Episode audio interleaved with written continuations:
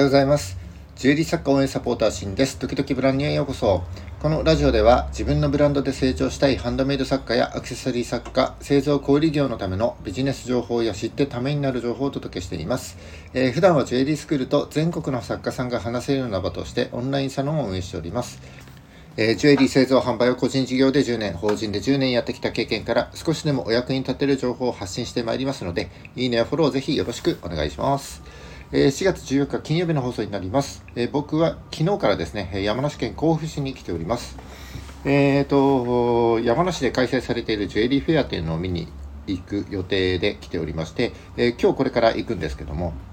えー、昨日はですね、え、甲府にある日本で唯一の公立の宝飾専門学校と、えー、35年の歴史を持つジュエリー製造工場をですね、見学することができました。えー、急なお願いにもかかわらずですねお、お忙しい中ご対応いただきまして本当にありがとうございました。えー、僕の細かな質問にも丁寧にお答えいただきまして本当に勉強になりました。えー、この場を借りて心よりお礼申し上げます。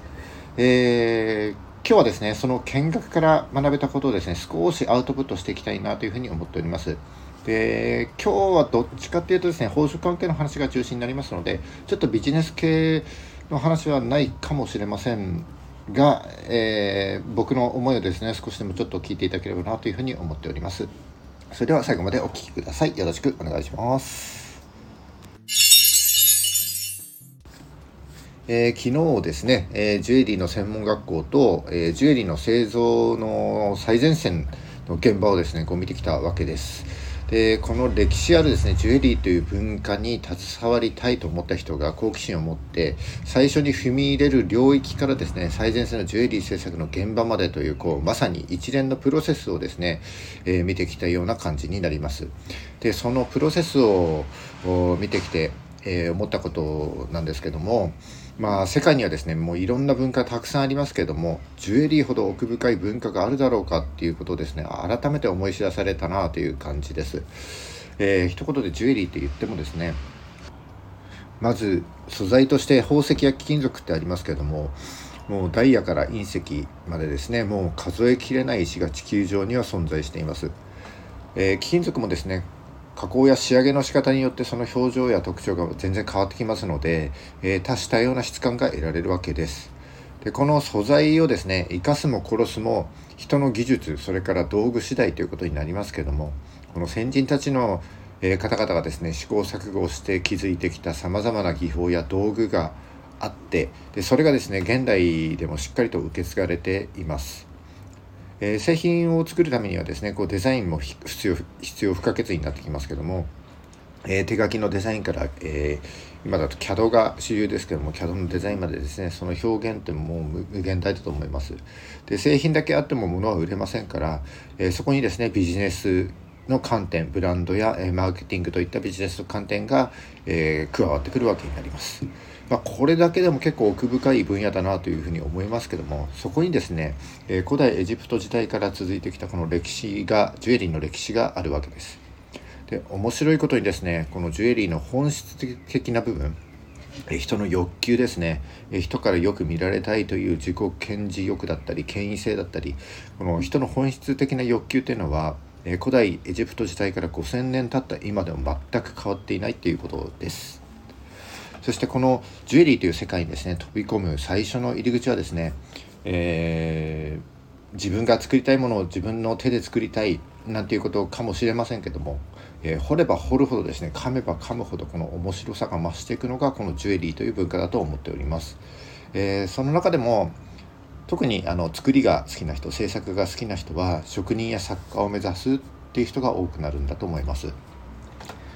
え、職人と作家デザイナーっていうのはですね似て非なる職業でして、え、職人はですねこういうのを作ってっていうのに対して自分の能力を発揮します、え、作家さんはですね自分のインスピレーションから作品を生み出して自身のファンに向けてですね作品を提供していくわけです。でデザイナーさんはですね自身の顧客と職人との間に入ってこうゼロからものを生み出すクリエイターですよね。でどの職業に就くかはこうジュエリー学んでいくうちにですね自分の強みや特性から見えてくるものだと思いますけども僕はですね職人に惹かれるんですよね。憧れるんです、えー、ジュエリーの職人って、ね、めちゃくちゃかっこいいんですよ。工具はね自分でもう作っちゃうし炎は自在に操るし材料がなければ作り出すし何よりもですねこの製造過程のダイナミックさからは想像もできない繊細な製品が出来上がりますからね。もうまあちょっと何が言いたいかというと僕はこのジュエリーという魅力をですねこう作り手目線で広く発信していきたいということですね。で一人でも多くの人にこのジュエリーという、文化をですね興味関心を持っていただきたいなということになります。えー、ちょっとこれだけ話した割には最後軽い内容になっちゃいましたけども、えー、引き続き更新してまいりますので何卒よろしくお願いします。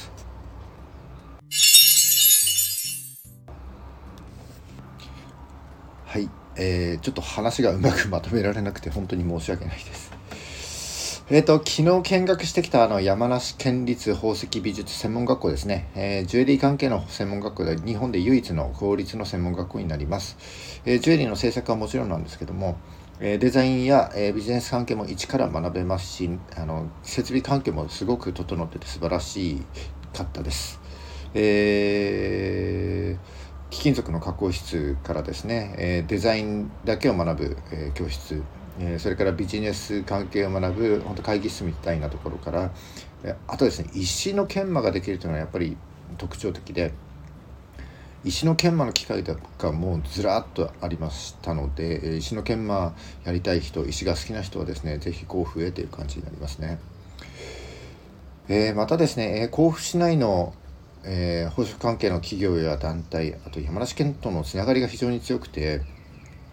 えー、何よりもですねちょっとあんまり大きな声では言えないんですけども効率だけにですね費用がめちゃくちゃ安いっていうことですよね。えーと、学費はもちろんそうなんですけどもこう3年間で学ぶってなった時にそこの滞在費用ってどうしてもかかってくると思うんですけども、えー、東京の専門学校と比較するとですね全体で3分の1ぐらいになると思います。甲府市内の、えー、アパートとか見て家賃もめちゃくちゃ安くてもう僕が通いたくなっちゃいました。高校卒業後にですね自分の進路として、え入学してくる人が多いのはもちろんだと思うんですけども一般の人も広く募集してましたのであの普通に就職してたんだけども転職を考えて入学したりとかもともと美術の先生をやってた人が自分のジュエリー作りたくて入学したとかですね結構いろんな人がね通っているみたいであの楽しそうでした。えー、いやこの山梨県立宝石美術専門学校ですけども一般の試験が11月にありますので、えー、オープンキャンパスもですね年に何回かやっていますけども動くとしたら8月頃が目安だと担当していただいた方がおっしゃってました。